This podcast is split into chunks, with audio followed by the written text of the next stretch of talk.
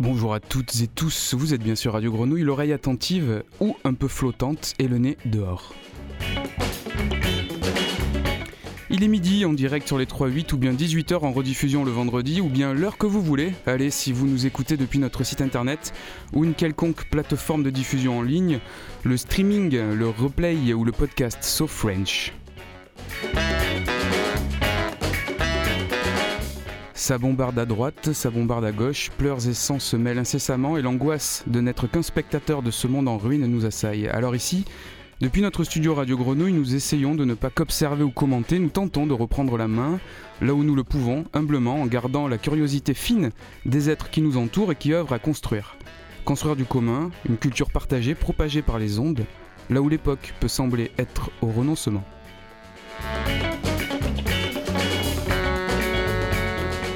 Aujourd'hui, dans cette émission du Nez Dehors, on ne renoncera pas, on voguera sur les îles marseillaises pour réaliser des podcasts avec Justine Perez, on écoutera de la jungle et on plongera avec Manu Théron, éclairé de son lamparo, dans la programmation de la Cité de la Musique de Marseille.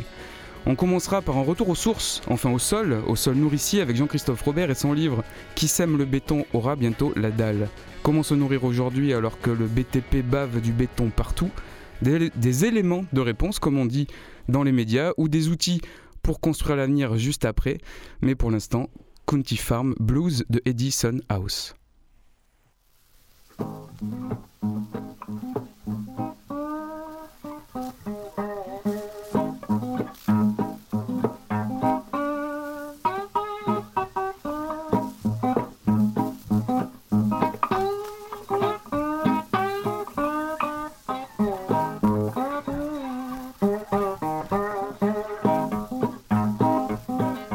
South, when you do anything that's wrong. Down south, when you do anything that's wrong. Down south, when you do anything that's wrong. They'll sure put you down on the county farm. Put you down on the man they call Captain Jack. Put you on a man called Captain Jack. Put you under man, they call Captain Jack. He'll sure write a name up and down your back. Put you down in a ditch with a great long spade. Put you down in a ditch with a great long spade. Put you down in a ditch with a great long spade. You wish to God that you hadn't never been made. On the Sunday, the boys be looking sad. On the Sunday, the boys be looking sad. On the Sunday, the boys be looking sad. Just wondering about how much time they had.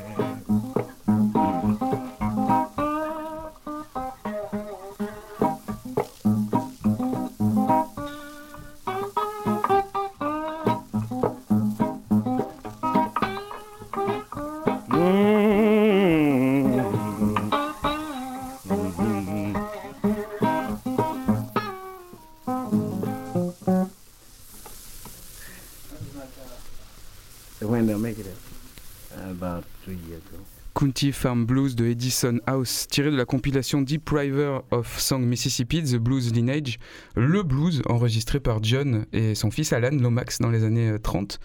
Alors il s'agit d'une, d'une ferme, euh, mais c'est les fermes pénitentiaires je crois là dont il s'agit, puisque ce blues là était joué plutôt par des, euh, par des taulards. Jean-Christophe Robert est avec moi en studio. Salut. Alors accompagné euh, d'une invitée surprise, Gaël Cloarec aussi qui est passé par là, donc euh, n'hésite pas euh, si tu veux euh, faire un petit takeover sur le micro euh, et nous dire quelques mots. Mais Jean-Christophe Robert, un grand plaisir de te recevoir euh, ici pour l'aboutissement de ce grand projet, un livre. Qui sème le béton aura bientôt la dalle, qui est là en objet sur la table du studio, un objet précieux. qui euh, en fait que le premier tome d'une trilogie, euh, t'es un peu le Tolkien des terres agricoles, une grande œuvre en perspective. Euh, nous aurons au cours de cet entretien un échange téléphonique aussi avec euh, Alain Goléa, Goléa pardon, de France Nature Environnement, entre autres pour une illustration d'ailleurs d'une lutte actuelle sur la commune euh, d'Aubagne concernant la défense des, des terres agricoles. Alors Jean-Christophe, euh, tu as fondé l'association Filière Paysanne il y a plusieurs années, tu nous livres ici un état des lieux, une aventure au pays des terres fertiles, pleine de tribulations champêtres. C'est des extraits de ton introduction. En quelques mots, qui es-tu donc ? Eh bien déjà, je suis quelqu'un qui est bien content d'être avec vous et je te remercie de nous avoir invités, Alain et moi, à cette émission. Et donc bah, du coup, salut la grenouille, salut à toutes et tous. Euh, voilà, donc euh, moi rapidement, je suis bah, un Marseillais qui euh, cherchait à s'alimenter en produits locaux il y a quelques années de ça, ça commence à remonter, c'était en deux mille neuf. Et puis comme je trouvais pas de solution parce que je naviguais, que du coup les AMAP, j'étais pas toujours là quand il fallait, que le marché paysan, c'était pas toujours simple et tout, je me suis dit on n'est jamais mieux servi que par soi-même. Et donc est née euh, l'idée des épiceries paysannes de quartier. La première donc a été fondée par l'association que j'ai montée avec euh, mon, euh, ma copine, ma grande collègue Amandine, qui n'est plus de ce monde mais qui était très présente dans cette aventure. On a monté l'asso Filière Paysanne, on a monté la première épicerie paysanne de quartier à côté de Longchamp, à la rue Léon-Bourgeois, et puis après bah, c'est parti comme une traînée de poudre, et puis il y a plein d'autres épiceries qu'on a accompagnées et qui continuent leurs aventures. Alors ce récit il est autobiographique, hein. Tu pars de, de toi dans ce, dans ce livre pour euh, expliquer ton parcours. Oui, c'est pas à proprement parler autobiographique, mais c'est quand même un départ important euh, par rapport à cette recherche là que tu, que tu évoquais là, de trouver comment bien s'alimenter, et à partir de là euh, bah, tu creuses le sujet et euh, tu découvres plein de thèmes qui, qui sont complètement transversaux aujourd'hui, qui questionnent le, le climat euh, à partir de l'alimentation, évidemment, donc le réchauffement climatique, mais aussi euh, l'économie d'une manière plus générale. Mmh. Sur quoi repose notre alimentation aujourd'hui ? C'est quoi le, justement le, un peu le constat ? Alors, euh, comme tu dis, effectivement, euh, pour démarrer ce, ce bouquin, je suis parti de mon parcours perso pour savoir d'où je parle, d'où le titre du premier euh, chapitre, euh, Tout part des racines. Et euh, c'est vrai que ça, c'est quand même un élément assez essentiel pour pouvoir un peu contextualiser, parce que ma parole, elle est forcément subjective. Et donc, euh, je voulais qu'on sache aussi quelles étaient un petit peu euh, mes premières aventures pour savoir comment j'en étais venu là. Et donc, par rapport au constat de l'alimentation, je pense que, eh bien, il est double. Il est à la fois, euh, il y a un côté sombre, un côté, euh, un côté lumineux. Je vais commencer par le côté sombre, c'est que euh, malheureusement, on est face quand même globalement à une, euh, une forme d'O P A, hein, je dirais, de la part de ce qu'on appelle l'agriculture de firme, l'agriculture de capitaux, qui effectivement est en train de s'emparer du foncier, notamment des terres, puisque c'est le premier facteur de production, mais également la ressource en eau, mais également les ressources génétiques, tout ce qui est les semences, tout ce qui est les races sélectionnées, euh, bien entendu euh, les produits phytosanitaires, c'est-à-dire les pesticides qui accompagnent le tout, et, euh, et les capitaux qui sont placés euh, sur euh, quelque part cette, cette industrie, qui est extrêmement euh, ben, rémunératrice et extrêmement stratégique, puisque sans alimentation, une société ne tient pas très très longtemps. Donc ça, c'est le côté sombre. Le côté lumineux, c'est qu'il y a quand même de plus en plus de gens qui sont vraiment sensibles à cette question, euh, surtout quand ils arrivent à la parentalité, et ça, je pense que c'est un élément très très très, très, très encourageant, euh, pour que, effectivement, euh, eh bien, les, les futures générations qui arrivent soient sur un autre modèle alimentaire. Mais il y a une friction entre l'aspiration de notre société, qui est évidente, et euh, les réalités économiques, industrielles et politiques qui en découlent. Et puis en ce moment, il y, y a ce retour un peu de la, de, du pouvoir d'achat en baisse, de la crise, en tout cas euh, dans le, le, l'esprit collectif, et peut-être un, un, un regain d'intérêt pour la grande distribution et justement les industries agroalimentaires et la grande distribution qui euh, euh, bah, font du marketing sur le fait qu'ils euh, sont moins chers. Peut-être même que le bio, ils retirent du bio, je crois, dans la grande distribution. Il y a beaucoup de rayons bio qui ont été euh, euh, amaigris. Euh, donc ça, ça envoie des signes aussi vers euh, euh, contraire d'ailleurs de ce qu'on a pu vivre pendant la période Covid. Il y avait un retour un peu aux, aux bons produits, à la consommation locale. Là, peut-être on retombe dans encore un travers d'il y a quelques années où c'est la grande distribution pas chère qui, euh, en termes d'image, euh, prime sur une, une alimentation locale et par là euh, un accès à, à ces problématiques. Oui, alors là encore, il y a le côté euh, sombre et lumineux. Sur le côté sombre, effectivement, euh, il y a euh, donc cette question du pouvoir d'achat qui a tendance à attirer les gens vers des produits de moindre qualité, et la grande distribution et un certain nombre d'acteurs de l'industrie euh, agroalimentaire, euh, évidemment, appuient euh, sur ce levier-là pour pouvoir euh, récupérer un maximum de parts de marché. Euh, il y a aussi le fait qu'il y a une forme d'enfumage au travers de ce qu'on appelle le H V E, le haute qualité environnementale, qui est en fait une espèce de supercherie qui est du faux bio qui c'est un genre de label. Euh... Oui, c'est un label, un label à la con euh, que nous ont pondu euh, l'État, puisque l'État est quand même en soutien, hein, le ministère de l'Agriculture, euh, Marc Fesneau pour ne pas le nommer. Et donc euh, c'est aussi un élément qui fragilise beaucoup la bio. Maintenant le côté euh, la bio et puis une alimentation saine, parce qu'il n'y a pas forcément que la bio, c'est pas non plus, euh, on va dire le, le, le, le, la panacée, c'est mmh. pas le Graal, mais c'est une, une avancée quand même substantielle qui est en train de reculer malheureusement. Mais le côté lumineux, c'est que les gens sont quand même, du fait de cette problématique de pouvoir d'achat, euh, plus tentés à limiter euh, l'alimentation euh, carnée. Donc ça, c'est quand même un élément plutôt positif, parce que la viande, ça coûte cher. Et puis euh, également, euh, le fait maison coûte euh, également souvent moins cher que les plats cuisinés. Et les plats cuisinés, sur le plan sanitaire, c'est une horreur. Donc c'est quand même pas mal, effectivement, aussi que les gens, grâce à cette recherche d'abaisser leur budget mmh. alimentaire, aillent aussi vers ces solutions-là. Et je pense qu'il faut les, les y encourager activement. Alors il y a une grande part euh, de, de la thématique que tu traites qui est liée à l'aménagement euh, du territoire. Euh, le, les industries du B T P donc, construisent. Euh, il y a des grands projets toujours en cours. Il y a des luttes sur le territoire national qui sont euh, euh, très symboliques mais très très actives et qui prennent de l'ampleur et de la force. Euh, encore euh, grève de la faim contre une autoroute, euh, la soixante-neuf euh, vers Toulouse, grève de la soif euh, en aussi. cours et grève de la soif mmh. en cours. Donc des, des, des, des, des, des endroits quand même euh, effectivement de friction que tu évoquais, mais qui s'incarnent euh, dans les corps, euh, dans, des, dans des luttes très très euh, présentes euh, actuellement. Sur le territoire ici, alors euh, PACA, tu t'es beaucoup euh, euh, renseigné, parce que c'est ton territoire d'origine, même si tu as aussi un pied dans l'Ardèche, mais sur cet espace-là, qu'est-ce que, euh, par rapport, je sais pas moi, au territoire national, est-ce qu'on a des, on est plutôt exemplaire ou pas du tout ? Est-ce qu'il y a des, ou même symboliquement, est-ce que c'est, c'est très euh, symptomatique de ce qui se passe encore, de cette friction où le B T P continue d'avancer mmh. dans ses grands projets, alors que la prise de conscience collective est plutôt dans le retrait de ces projets-là. Tout à fait. Et là, juste avant de passer la parole à Alain sur ce sujet, parce qu'il sera plus qualifié que moi, il suit ces dossiers de plus près. Mais euh, ce qui est euh, intéressant, c'est que dans les Bouches-du-Rhône, nous avons le Plus, euh, le plus exemplaire projet alimentaire territorial qui a été mis en place, puisque c'est toutes les communes de ce département, c'est-à-dire presque deux cents. Et malheureusement, euh, même s'il y a des belles intentions sur ce projet alimentaire territorial mis en place par la métropole et le Pays d'Arles, eh bien, euh, sur le plan foncier, c'est-à-dire sur le plan de la préservation des terres agricoles, il y a de sacrés problèmes. Et là-dessus, je pense qu'effectivement, Alain a pas mal de billes à nous apporter sur ce sujet. Alain Goléa, donc au téléphone, euh, peut-être depuis, euh, depuis Aubagne, non ? Oriol. Oriol. Oriol, depuis Oriol, ça oui, commence presque pareil, loin, on n'est pas loin. Alors, bon, bonjour à vous deux et bonjour aux auditeurs de la Grenouille. Bonjour, alors euh... vous, vous, êtes, euh, vous êtes de France Nature Environnement, donc, mais aussi d'autres en, d'autres, à d'autres endroits, où vous parlez de, de, de, de plusieurs endroits de, euh, de, de conscience politique, j'allais dire, environnementale. Euh, sur cette, euh, ce, ce, ce constat territorial, euh, qu'est-ce qui se passe en ce moment ? Sur quoi vous êtes mobilisés là ?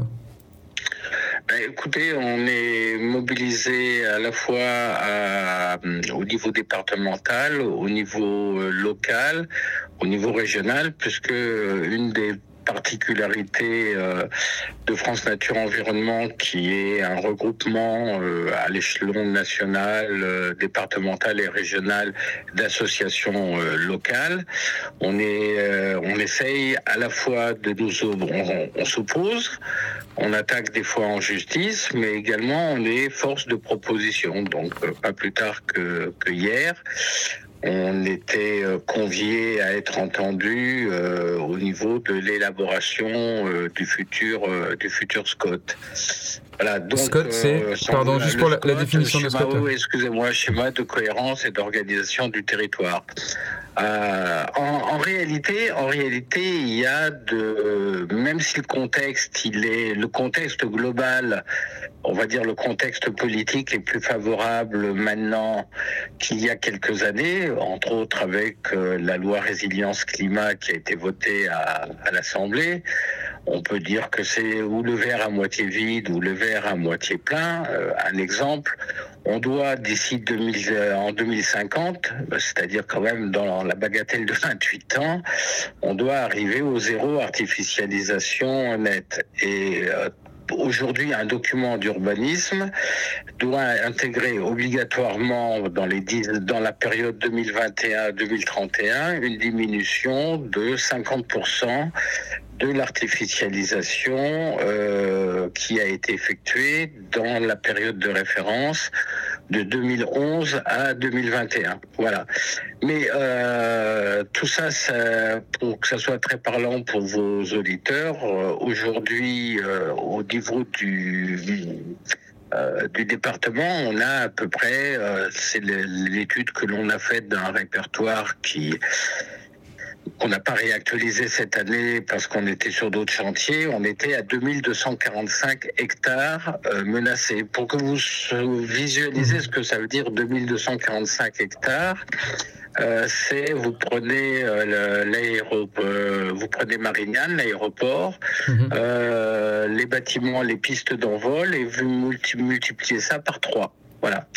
Donc vous avez à peu près ce qui est aujourd'hui menacé, et puisque vous me demandez de, d'être aujourd'hui euh, concret, euh, ce que disait également Jean-Christophe, on parle du pays d'Aubagne. Rien que sur le pays d'Aubagne, on a euh, aux, euh, environ cent cinquante hectares euh, qui sont menacés, et principalement sur euh, sur la sur la, la ville d'Aubagne. Le, le problème, c'est que c'est exactement ce que a dit Jean-Christophe tout à l'heure, euh, des, des, des lettres d'intention ou même des textes. Euh, je ne veux pas faire de procès d'intention, même des textes, on retrouve à peu près euh, tout ce qu'on a euh, envie de, de trouver. Euh, Jean-Christophe faisait allusion au plan alimentaire territorial de la, de la métropole, qui a pour ambition d'être le plus ambitieux de France. Euh, moi, je, enfin, nous, nous le signons dès demain. Il y a un plan d'action sur la, en quarante, quarante mesures en faveur de, la, de l'agriculture urbaine et périurbaine qui a été faite par la métropole. Idem. Mais dans la réalité, dans la réalité, euh, ces textes ne sont pas suivis euh, des faits, et on est confronté, on est confronté à euh, à, des, à de l'urbanisation et mmh. de l'artificialisation euh, qui se ralentit à peine. Alors, je ne vais pas dire que ça ne se ralentit pas. Évidemment, c'est moins pire en ce, dans les années, euh, dans les années deux mille dix, deux mille vingt, en ce moment, que ça pouvait l'être au début du siècle. Ça, c'est, c'est incontestable. Mais, le, Mais ça ne va pas assez vite quand même. C'est, c'est, c'est même pas pour une histoire pour que, de, enfin, que ça nous fasse plaisir ou pas plaisir. Euh, je vais vous donner un chiffre. En mille neuf cent cinquante, ce qui c'est, c'est, ben, il n'y a pas si longtemps, la ville de Marseille était autosuffisante en, euh, en fruits et légumes. Autosuffisante en mille neuf cent cinquante. Aujourd'hui, il y a euh, un cabinet d'études, un think tank, comme on dit, qui a fait euh, une étude sur les cent plus grandes villes, l'autonomie alimentaire des cent plus grandes villes de France. Euh, celle de eh ben, Marseille a une autonomie de deux jours. Eh oui, ouais, de bien deux sûr. jours. C'est-à-dire c'est, si, vous, c'est si vous vous rappelez que les gens se sont rués sur, euh, excusez-moi, euh, de, d'être un peu cru, sur le papier hygiénique au moment du début du Covid, euh, ou sur la moutarde, parce qu'à un moment donné, on manquait de moutarde comme si c'était un produit euh, euh, de première nécessité. Là, là, les gens, ils auront peu, sur, très vraisemblablement euh, de quoi se, se, se, s'entretuer les uns sur les autres. Deux jours d'autonomie alimentaire, vous voyez ce que ça veut dire. Et alors, con- et, concrètement, et même, et, oui, concrètement, juste, enfin, concrètement, là, c'est, c'est oui. très concret aussi, mais comme oui, les, oui. Le, l'heure avance, juste sur oui, euh, peut-être sûr. des rendez-vous ou un endroit de mobilisation euh, très, très, très actuel. Là, qu'est-ce que, par rapport à ce bien constat-là, sûr, qu'est-ce qui est en cours prendre, là pour je vais, euh... prendre, je vais prendre Aubagne, euh, je vais prendre Aubagne avec euh, euh, un concentré. Euh, alors, c'est la ville, c'est la ville centre du pays d'Aubagne, donc avec un concentré de De, de problèmes euh, qui sont même pointés, même pointés par le préfet, puisque le préfet a envoyé à la métropole une lettre valant rac- recours gracieux. C'est quand même pas tous les jours qu'un préfet des, d'un département envoie à, la, à, une, à une métropole et à, donc à Madame Vassal une lettre d'observation valant recours gracieux, qui à ce jour a été euh, balayée d'une main par euh, par la métropole, mais il faut le dire également par les conseillers métropolitains. On a envoyé une lettre ouverte à chaque conseiller métropolitain pour les alerter sur euh, le problème de l'approbation du P L U I du Pays d'Aubagne. Euh, on a fait ça au début du mois. On a reçu combien de retours? Deux. Et il y a eu quatre personnes qui ont voté contre euh, la, dé- la délibération. Donc pour revenir sur Aubagne, il y a le, le, le scandale, parce qu'il faut appeler ça un scandale, le scandale de la... Ah, de la... Alors, juste à couper à ce moment-là, Alain, et puis du coup, euh, oui. on, va, on, va, on va vraiment peut-être juste finir sur ça, sur oui. le... peut-être citer euh, quelle, est ce... quelle est la problématique sur Aubagne, mais très très rapidement, parce qu'on doit passer à la suite, euh, à la suite de l'émission. Bah, euh, la... Notre demande sur Aubagne, c'est de ne pas transformer la carrière euh, Bory en ah, ouais. dépotoir, euh, c'est de ne pas diminuer de cinquante pour cent les espaces boisés euh, classés, et c'est de respecter les terres agricoles qui sont sanctuarisées aujourd'hui par euh, un document d'urbanisme qui date de deux mille treize, un Scott. Donc voilà, ça c'est nos demandes principales, et également qu'il y ait, comme la, euh, nous on appuie totalement la, la démarche du, du préfet qui demande de retirer un certain nombre d'opérations d'aménagement programmées, en particulier celle du col de l'Ange, celle du, de Verclos, voilà, donc c'est euh, déjà que la, les merci, élus merci. prennent en compte la demande du préfet. Merci Alain, merci Alain Goléa donc pour ce, ce point un peu sur ce qui se merci passe sur le, le territoire de la métropole euh, ex-Marseille, mais du coup plus particulièrement euh, à Aubagne. Euh, bon, on renvoie tous les auditeurs vers le site de France Nature Environnement et puis de se, se renseigner un peu selon les, sur les différents réseaux euh, que vous occupez pour euh, venir participer à ces mobilisations. Merci beaucoup Jean-Christophe Tout à fait. d'être venu. Un dernier mot peut-être? Oui, um, je pense un mot qui est important, c'est que par rapport à ce qu'a dit Alain, euh, d'un point de vue vraiment concret, on vous invite toutes et tous à venir donc le vingt et un, euh, mardi vingt et un octobre à une rencontre publique que nous organisons à un certain nombre d'organisations locales sur cet enjeu justement lié à l'aménagement de la métropole. Et donc cette rencontre aura lieu à, à l'ordre des architectes qui est donc euh, sur le Corlioto, enfin exactement sur le douze boulevard Théodore Turner qui est juste à côté du Corlioto, et euh, c'est évidemment ouvert au plus grand nombre.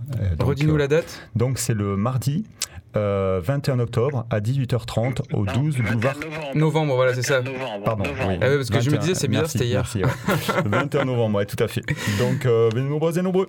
Merci, merci merci beaucoup Jean-Christophe Robert. Qui sème le béton aura bientôt la dalle, donc aux éditions des Trois Colonnes, avec une préface de Corinne Lepage, ancienne ministre de l'Environnement, une postface une postface de Lou Valide, doctorante en, ména- en aménagement du territoire, membre du collectif pour un éveil, un réveil écologique, donc euh, une ouverture et une fermeture de ton livre euh, qui encadre deux générations. Qui commence effectivement par l'expérience et qui finit par la jeunesse, donc euh, la boucle est bouclée. Merci beaucoup. On continue cette émission du Nez Dehors en sortant des champs pour entrer dans la jungle. Euh, samedi quatre novembre, Musical Riot s'associe avec les collectifs Human E T Crew et After All Sound System pour une soirée, une nuit back-to-bass au cabaret aléatoire de la Friche Belle de Mai. Alors du pur sound system reggae dub à la jungle drum and bass, le public sera immergé dans le son, dans un esprit proche du carnaval jamaïcain de Londres, avec After All Sound System, Tetra Hydro K, la rappeuse Tracy de Sa au micro, Human E T Crew, Ed Solo et M C Navigator. De la jungle, du dub, vous bougerez sûrement sur du Congo Natty, alors get ready.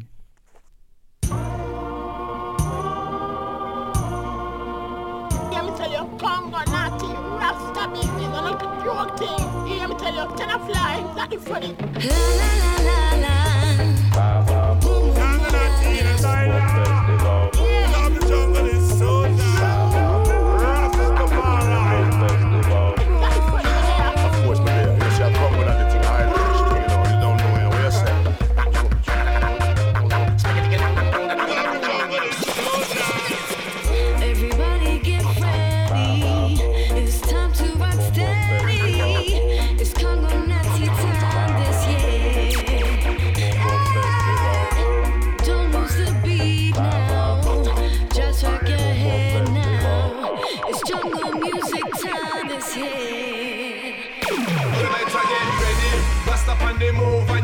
Man steady, moving to the mountain, Gaja, I make it ready.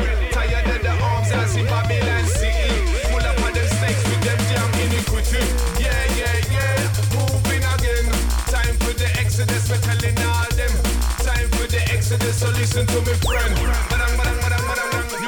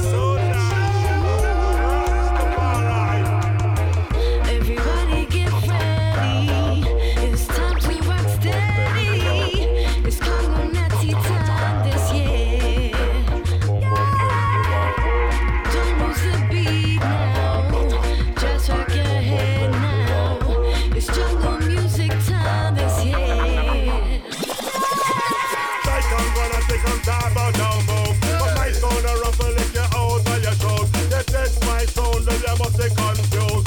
Sound where you must be lots of views. Yo, after party first and this, I want them a request. Then I fly under the bird, they come gonna till your death. Put the better best, I'm a way better than the rest. Now fuck y'all jumping out there. Yeah! After hot hitter, serial killer. After with the things, they sound up with the pillar.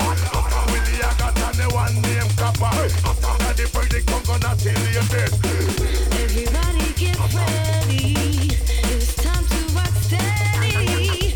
It's Congo Natty time this year.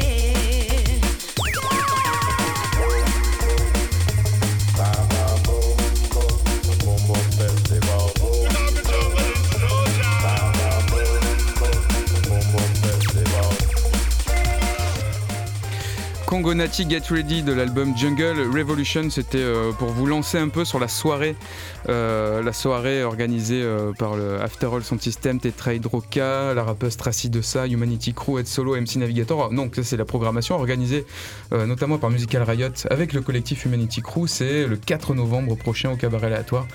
Jungle, dub, euh, voilà, pour plonger un peu dans cette, euh, cette culture avec, euh, avec du gros son. On change de son, on repart pour des sonorités plus euh, maritimes, on traverse euh, une petite partie de la mer Méditerranée, une toute petite partie pour aller sur une île, une île euh, au podcast. Alors ce sera euh, l'île du Frioul, euh, dévoilons tout de suite le secret, je reçois Justine Perez en studio. Bonjour Justine. Bonjour, merci de me recevoir. Donc tu, tu, bah voilà, tu vas nous parler de cette île au podcast, un projet plus qu'un projet, une action, une action qui se déroule bientôt à Marseille sur l'île du Frioul euh, et qui propose de réaliser euh, des podcasts avec des jeunes de la Méditerranée, d'Allemagne aussi, oui. C'est ça ? Est-ce que tu peux nous en dire plus ? Alors, l'île aux podcasts, effectivement, c'est une formation à destination de quatre jeunes auteurs et autrices d'Allemagne, d'Algérie et de France, donc ça fait douze au total, quatre fois trois, qui se retrouvent sur euh, l'île du Frioul pendant cinq jours, du cinq au dix novembre, pour échanger autour de leur projet de podcast documentaire, un peu avec un langage universel commun euh, qui serait donc euh, le, le son, quoi, euh, sous, sous la forme d'un podcast. Et euh, on se retrouve donc pendant cinq jours avec des formateurs et formatrices, euh, réalisateurs et réalisatrices sonores, euh, également des auteurs, euh, des producteurs, voilà, qui vont un peu encadrer ce groupe-là euh, sur l'île du Frioul autour de, de projets de documentaires. Euh, ça part en fait d'un constat euh, qui est celui que le podcast est un formidable vecteur, une sorte de caisse de résonance aussi pour plein de jeunes qui finalement utilisent les podcasts pour parler de leur propre destin personnel, euh, tout en recoupant avec une grande histoire, une histoire plus universelle. Donc voilà, la petite et la grande histoire. Alors ça, c'était aussi un peu ce... ce, ce, ce, ce... Tra- traversée entre histoire personnelle et universelle, c'était un peu la ligne du podcast S O S algérienne euh, que, tu, que tu as réalisé. Vous êtes plusieurs euh, à, l'avoir, à l'avoir écrit, mais c'est un podcast qui a un peu lancé aussi ton intérêt pour l'écriture euh, sonore documentaire. Exactement. S O S algérienne euh, a été coécrit donc, par Maxime Ruiz, Paul Max-Morin et, et moi-même. Et c'est sorti il y a un an. Euh, et c'était autour, ça donnait la parole à six jeunes euh, qui avaient des liens familiaux à la guerre d'Algérie et la colonisation. Euh, donc effectivement, on partait de ces portraits sonores, de ces témoignages, pour finalement euh, parler d'une histoire plus large qui concerne en fait trente-neuf pour cent des jeunes Français aujourd'hui qui ont un lien à la guerre d'Algérie et la colonisation. Euh, donc euh, S O S algérienne, on peut, on peut écouter un, un petit extrait, euh, c'est, c'est le teaser hein, de la série. C'est une série documentaire en six épisodes d'une vingtaine de minutes.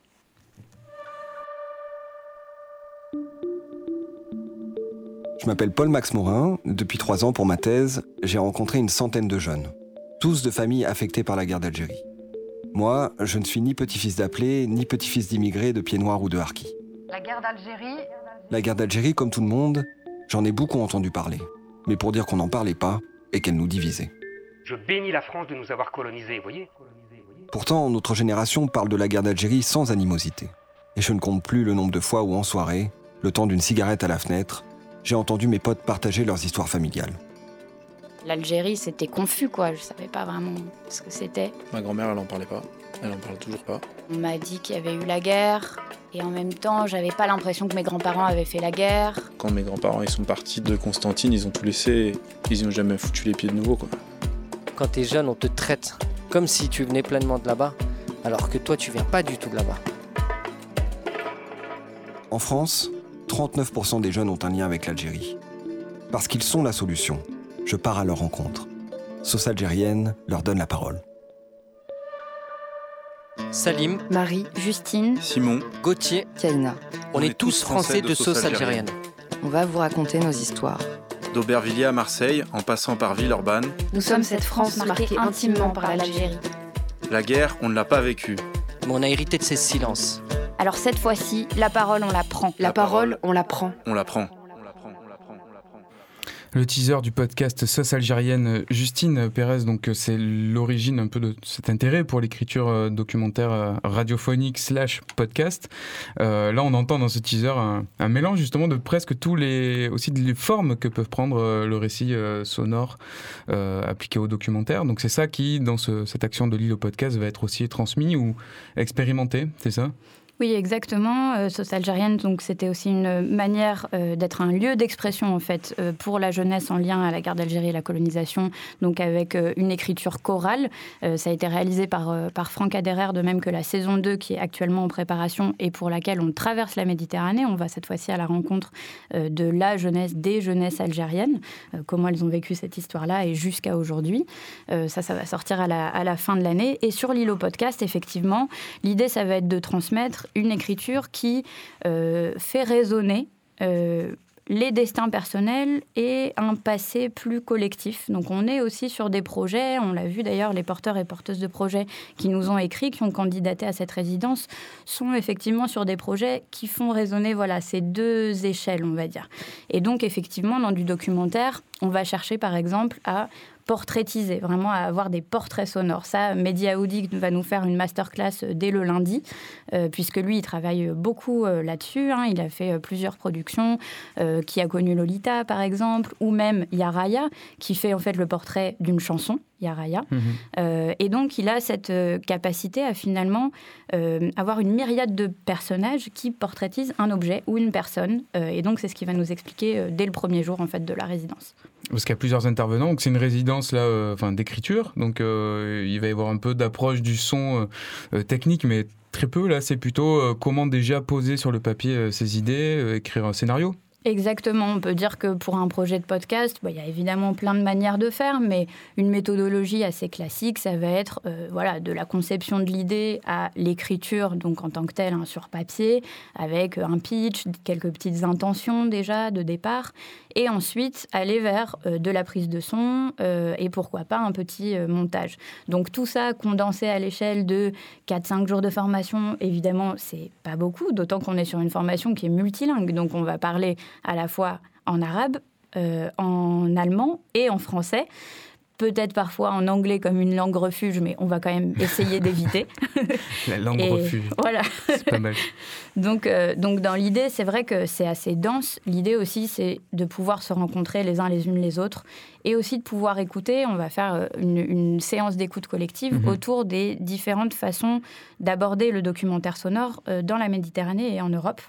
Et donc, on prépare ça voilà, avec euh, des podcasts euh, d'Algérie, de Tunisie, euh, d'Allemagne, euh, de France, euh, qui montrent finalement une diversité du paysage sonore et de l'écriture documentaire. Euh, là, on emploie plusieurs termes. Il y a le mot podcast qui revient. On, on l'emploie euh, peut-être plus, moi que toi, quoique de, de, de documentaire ou de, de récit documentaire, voire de documentaire radiophonique. On n'a peut-être pas collé les deux termes. Euh, au final, on parle de la même chose, d'écrire avec des sons, de raconter. Euh, par le prisme du sonore, des, des, des, voilà, des récits, des portraits. Euh, mais c'est vrai que les jeunes qui se sont inscrits euh, à cette, cette formation, euh, ces ateliers-là, euh, viennent plutôt de cette génération podcast. C'est ça que, tu, que vous constatez, j'imagine ? Oui, exactement. On appelle ça aussi euh, l'île au podcast, alors qu'on pourrait parler de documentaire sonore ou radiophonique sans problème. C'est-à-dire qu'effectivement, cet objet-là, il a une histoire et il faut en avoir conscience aussi. Euh, bah, Grenouille, on est la preuve vivante aussi. On est sur un territoire euh, sonore euh, riche et euh, qui est porté par, y compris des activistes du son qui travaillent là-dedans depuis des années. Le podcast n'a rien inventé. En revanche, il est réinvesti par une nouvelle génération, et voilà, d'où l'île au podcast, puisque là, on s'adresse effectivement à des jeunes entre dix-huit et trente-cinq ans, donc qui euh, voient vraiment ce médium comme un lieu d'expression dans lequel ils vont pouvoir euh, s'essayer à l'écriture documentaire. Les intervenants, pour euh, peut-être finir, tu as cité Mehdi Ahoudig, mais il y a d'autres intervenants qui, sont, euh, qui vont animer ces moments. Effectivement, on a Mehdi Ahoudig, donc euh, documentariste sonore, on a Annika Eriksen, on a Hélène Servel, Leïla Berato qui nous vient d'Algérie, euh, Franck Adherer euh, et moi-même, euh, voilà, on est six. Euh, à animer euh, cette, euh, cette résidence et on fera une restitution publique de la résidence le dix novembre, euh, le vendredi à dix heures au Mucem Lab. Et là on pourra écouter euh, certaines choses que vous avez un peu essayées, enfin en tout cas ils vont raconter aussi peut-être cette expérience là de, de quelques jours euh, isolés sur l'île. Ça va faire une sorte de workshop, alors dans le milieu artistique on, on, on... il y a plutôt ce terme de workshop là, mais là c'est presque euh, les encadrants aussi, les intervenants qui vont euh, travailler ensemble, euh, qui vont peut-être aussi se nourrir, même sûrement se nourrir de, cette, de ce moment partagé. Complètement, complètement, c'est vraiment un travail collectif, on va tenter que ce soit le plus horizontal possible, c'est pas descendant comme formation, on n'est pas sur quelque chose de, de simple transmission avec des apprenants, euh, on est au contraire sur euh, voilà, une tentative à plusieurs de euh, se partager aussi, ne serait-ce que des plateformes de diffusion sur lesquelles écouter d'autres choses, mmh. euh, voilà, euh, découvrir euh, un autre langage finalement à travers le podcast euh, et finalement travailler tous ensemble euh, à faire avancer des projets de documentaires auxquels euh, on croit. C'est de quand à quand? Tu peux nous rappeler les dates? Peut-être que les inscriptions sont closes d'ailleurs. Les inscriptions sont closes, ah oui. Ça y est, on a nos euh, douze participants, participantes qui vont arriver euh, sur l'île du Frioul.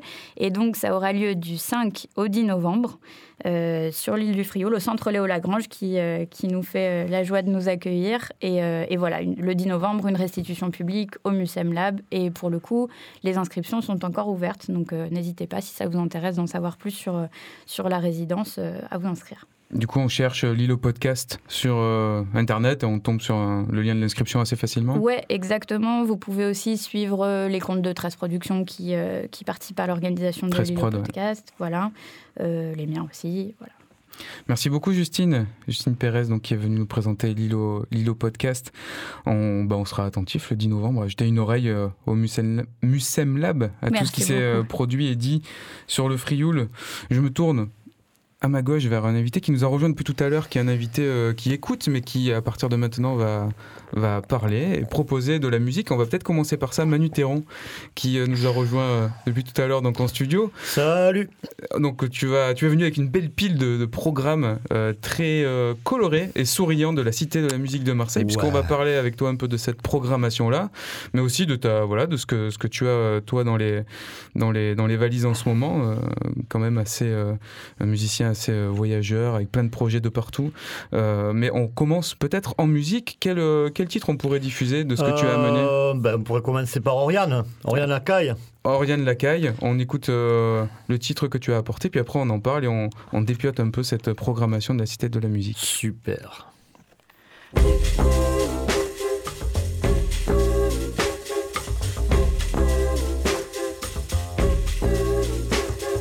Sur ton esquive dans la mer que flaires-tu en écho de l'eau? Le coq pistasse comme cité ou même que l'esprit va en guerre pour ôter Véli là-haut.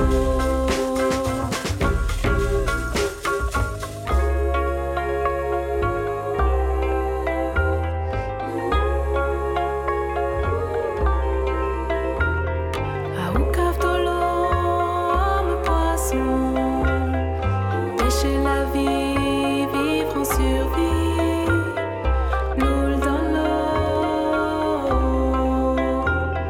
ou clame dans l'eau, et l'océan t'enfante comme une mer infante.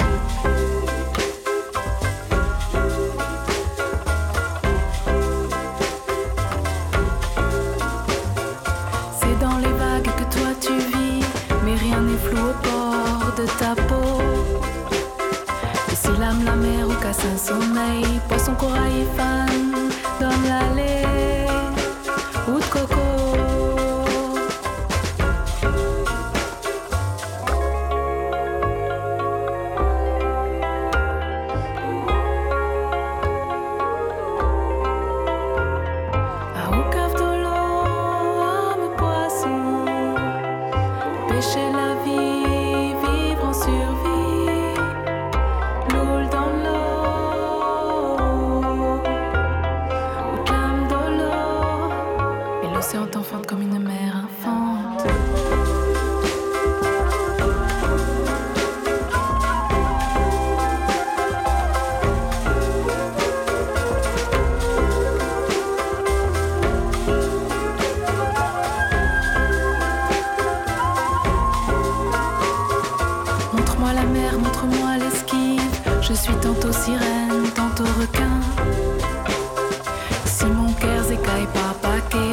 sautant ciel la mer pour rêver grand matin.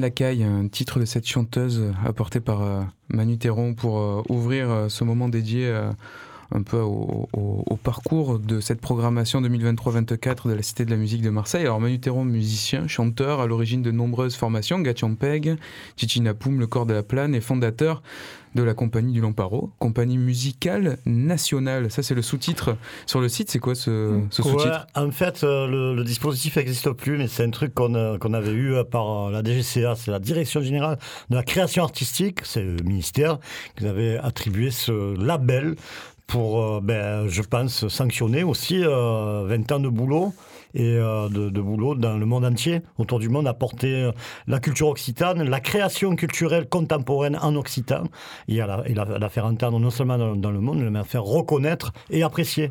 Donc du coup, il y, y avait, de la part des, des gens du ministère... Et...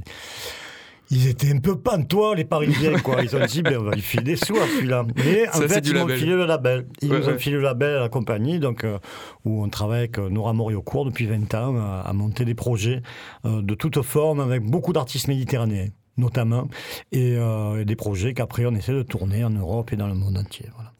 Alors à partir de cette, euh, ces, ces aventures que tu as vécues pendant de nombreuses années, cette expertise-là, tu programmes depuis quelque temps donc, euh, euh, à la Cité de la Musique euh, mmh. bah, des, des, des concerts, une programmation ouais, musicale parce que je super rempli, riche. Euh, j'ai rempli le carnet d'adresse en, entre-temps, tu vois, force de bourlinguer pendant vingt-cinq ans, donc du coup je me suis rendu... un peu aussi euh, compte que Marseille était pas forcément était un lieu qui avait l'air évident pour beaucoup de monde au niveau de ce type de programmation, mm-hmm. mais finalement y a, on en avait, mais elles étaient absolument ponctuelles. Donc il y a la fiesta, il y a, ouais. y a le Babel quand il y avait le Babel, mais il est revenu, donc il y aura le Babel. Mm-hmm. Mais du coup il y a pas de il y a pas de programmation sur le long terme. Il euh, y a des programmations, on va dire de, de très grande qualité par ailleurs dans des endroits qui sont pas des endroits de grande jauge. La Cité n'en est pas un non plus, c'est un endroit de jauge très modeste, c'est deux cent vingt places, deux cent huit places, pardon. Mm-hmm. Donc c'est une petite jauge, mais pour accueillir ces projets qui tournent par ailleurs dans le monde entier et que tout le monde connaît, sauf à Marseille, mm-hmm. j'avais envie qu'on ait une salle pour les accueillir, même si parfois la salle est un peu sous-dimensionnée, je trouve, par rapport à l'excellence des projets et par rapport aussi à la, ben, au travail qui est fait autour par toute l'équipe, parce que c'est la Cité de la mm-hmm. Musique, c'est une équipe. Donc là, il y a une équipe de com qui, qui bosse énormément, qui est vraiment là, en plus en ce moment...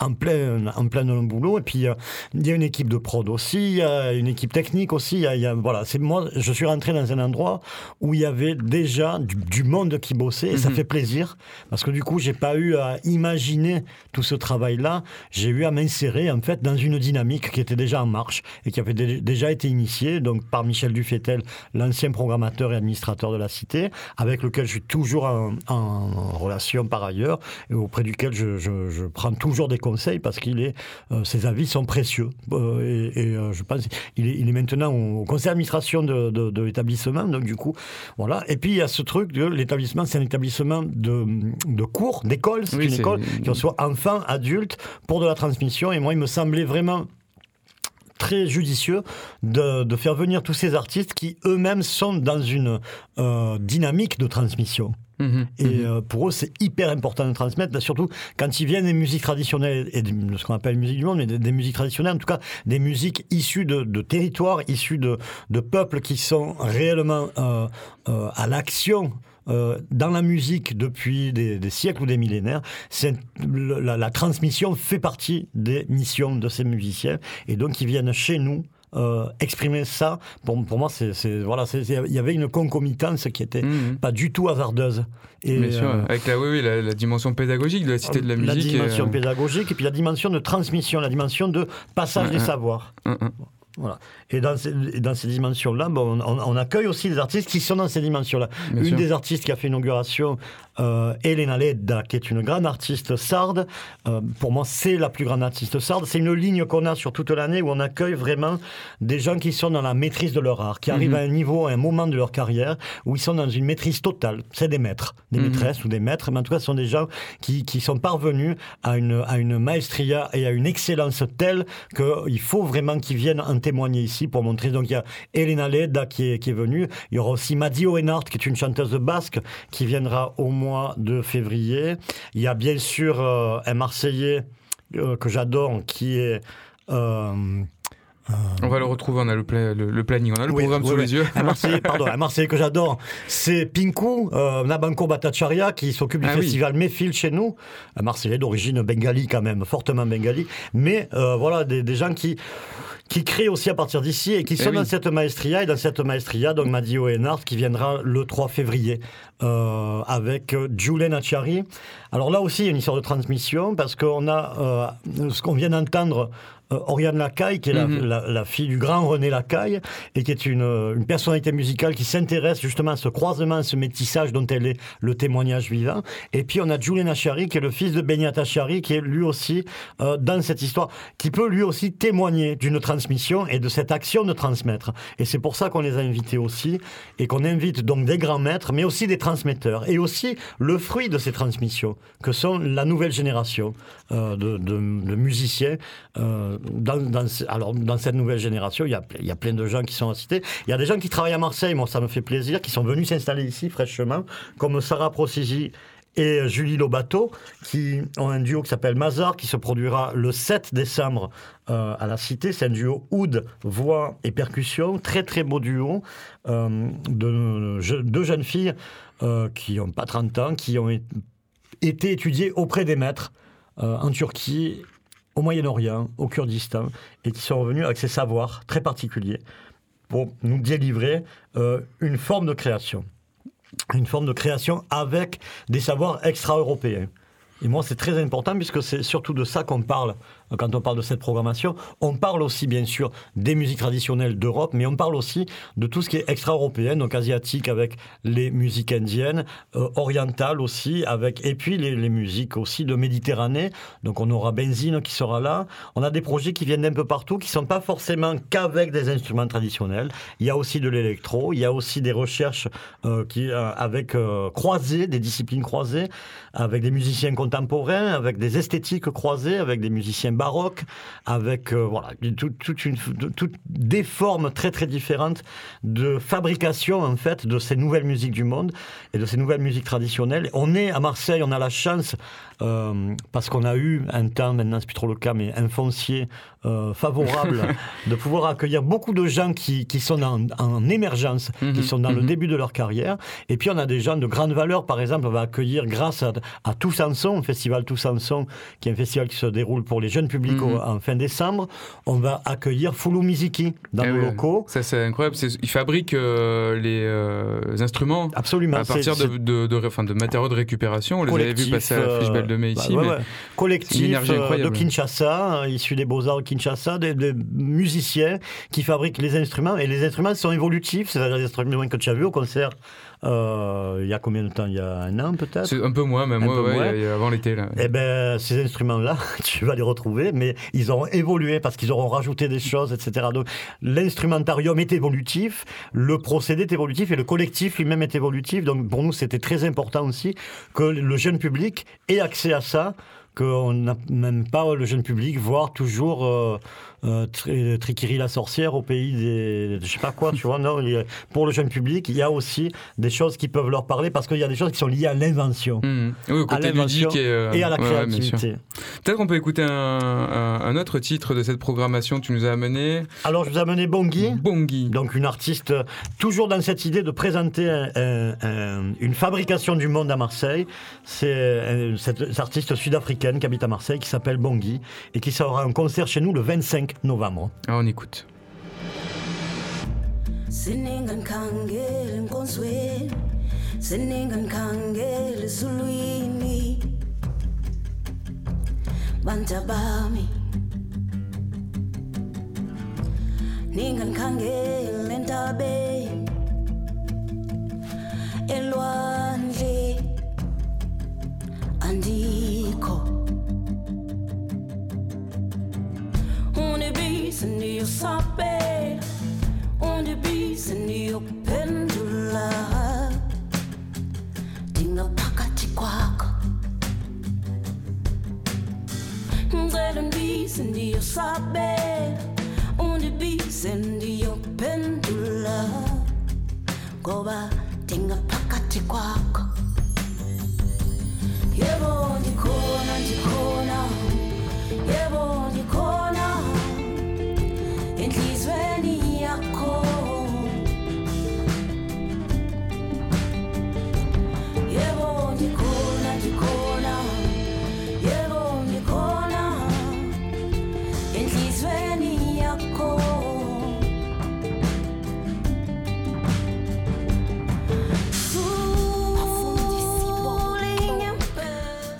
Un titre de l'artiste Bongi, donc programmé le vingt-cinq novembre à la Cité de la Musique de Marseille, à l'Auditorium.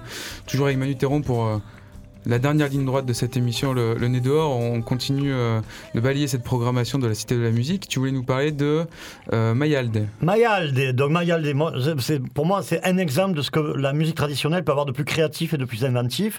C'est une famille, il y a le papa qui s'appelle Eusebio, Martin, la maman qui s'appelle Pilar, la fille Laura et le, la, le, le fils Arturo, donc une famille sur scène, une vraie famille sur scène, qui sont de, originaires de Castille, de la région de Salamanque, De, de, de, de, ces pauvres, de ces petits pays, de ces petits villages qui sont extrêmement euh, qui, ont, qui sont passés par des siècles de pauvreté et des siècles d'invention, donc, et des siècles de réflexion sur qu'est-ce qu'on fait avec les objets. Et les objets, on leur donne plusieurs usages, et donc par exemple ils font, euh, ils font de la musique avec, euh, avec des ciseaux, avec des poêles à frire, avec des casseroles, avec des arrosoirs, avec des urinoirs, avec des cuillères, avec des couvercles, voilà.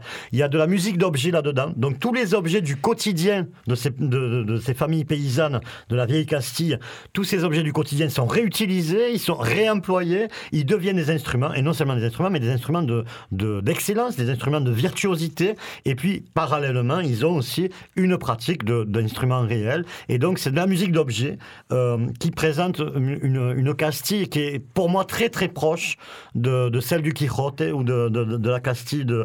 de comment il s'appelle l'auteur du Quichotte euh... Cervantes. De Cervantes, voilà. Là, c'est un peu cette Castille-là qui est à la fois complètement picaresque et folle, mm-hmm. et à la fois sombre, à la fois euh, tout à fait extraordinaire, et qui, et qui n'hésite pas, à, à, pour faire ressortir ce côté extraordinaire, à se plonger parfois dans la brutalité de l'ordinaire. La brutalité de l'ordinaire. La photo, oui, est parlante. Effectivement, on les voit chantant et puis face en fait, à un arrosoir. C'est un instrument, mais on, maintenant que tu le dis, effectivement, c'est un arrosoir qui, qui est renversé. Euh, utilisé bon, comme une cornemuse. Utilisé comme une cornemuse. Alors ça, tu les as trouvés où ? T'es allé, euh, c'est en, alors, lors ça, d'un voyage c'est... en Espagne ou, euh, comment tu programmes alors, un peu la, alors tout là, ça ? Non, non, c'est pas, c'est pas de la... J'ai, j'ai fait une prospection par Internet. D'accord. Voilà. Et après, j'ai envoyé des gens les voir. Euh, me dire qu'est-ce que, des gens qu'est-ce de confiance en... des gens de confiance, des bons musiciens en général, j'ai des, j'ai des, je connais déjà un peu de partout, donc je dis à des musiciens, va voir va, va voir si c'est bon, va voir ce, qu'est-ce, que ça, qu'est-ce, que, qu'est-ce que ça dit, envoie-moi quelque chose, une petite vidéo, mais les vidéos il ne faut pas se fier, donc il faut faire très attention, il vaut mieux, le, le, beaucoup de projets qui, sont, qui vont passer, je les ai vus j'ai vu les musiciens, mm-hmm. je les ai vus au travail, je les ai entendus, j'ai compris ce qu'ils faisaient, et pour moi c'est très important de, de, de, de connaître leur présence. Merci Manu Théron d'être venu pour ça. On va se quitter sur euh, bah, un titre de Daniel Warreau qui est aussi euh, programmé, je crois... Le trente tout, mai vingt-quatre. Tout alors, au bout du printemps, ouais, ouais, qui est programmé. C'est déjà en vente, les places sont déjà en vente, eh il oui. y a déjà un énorme rush dessus, j'imagine. Donc faites vite, parce que ça va partir très vite. Euh, peut-être un dernier mot, euh, Manu, puisque je te tiens en studio, la, la guerre est partout, la Méditerranée euh, saigne. À ton avis, enfin à ton avis, je sais pas, que peut la musique là-dedans ? Est-ce que... Que peut la musique, c'est, elle peut voyager et circuler, à la différence des gens qui sont dans des prisons à ciel ouvert pendant vingt ans. La musique, au moins, elle, elle peut s'échapper. Elle peut, elle est très fluide, la musique, c'est comme de l'eau. Elle finit toujours par fuiter, elle finit toujours par s'infiltrer là où on l'attendait pas. Et pour moi, c'est très très important que euh, la cité témoigne aussi de ça. Et elle en témoignera très bientôt, ça sera une surprise. Merci beaucoup Manu Théron. Je termine sur cette musique d'Annelle Warraud avec une dernière annonce. Vendredi deux novembre, aux Grandes Tables de la Criée, avec le restaurant solidaire La République et le chef étoilé Sébastien Richard, un repas euh, par, euh, organisé par l'association Solidarité Berbère pour permettre de récolter des fonds pour la reconstruction euh, du village du Haut-Atlas d'Azrou ou Foulouse, donc, qui a été détruit par le séisme survenu le huit septembre dernier. Donc euh, voilà, rendez-vous le deux novembre. Prenez aussi sur Hello Asso, réservez sur Hello Asso ce, ce repas aux Grandes Tables de la Criée, avec le restaurant solidaire La République en soutien au village du Haut-Atlas. Merci Alexis Monini à la régie. C'était le Nez Dehors. Vous nous retrouvez partout sur les plateformes et sur le site de Radio Grenouille. Manu Théron, un dernier mot. Oui, je voulais dire que Mayaldé, c'était le vingt-quatre novembre, j'ai oublié de préciser la ah, date, pas dit la et date. Que Daniel Warraud, c'est le vingt-cinq mai deux mille vingt-quatre. Cette émission est multidiffusée, notamment le vendredi à dix-huit heures et sur les plateformes de streaming. Tout le monde aura le temps de noter les dates. Merci à tous et à toutes. Bonne continuation sur les trois huit.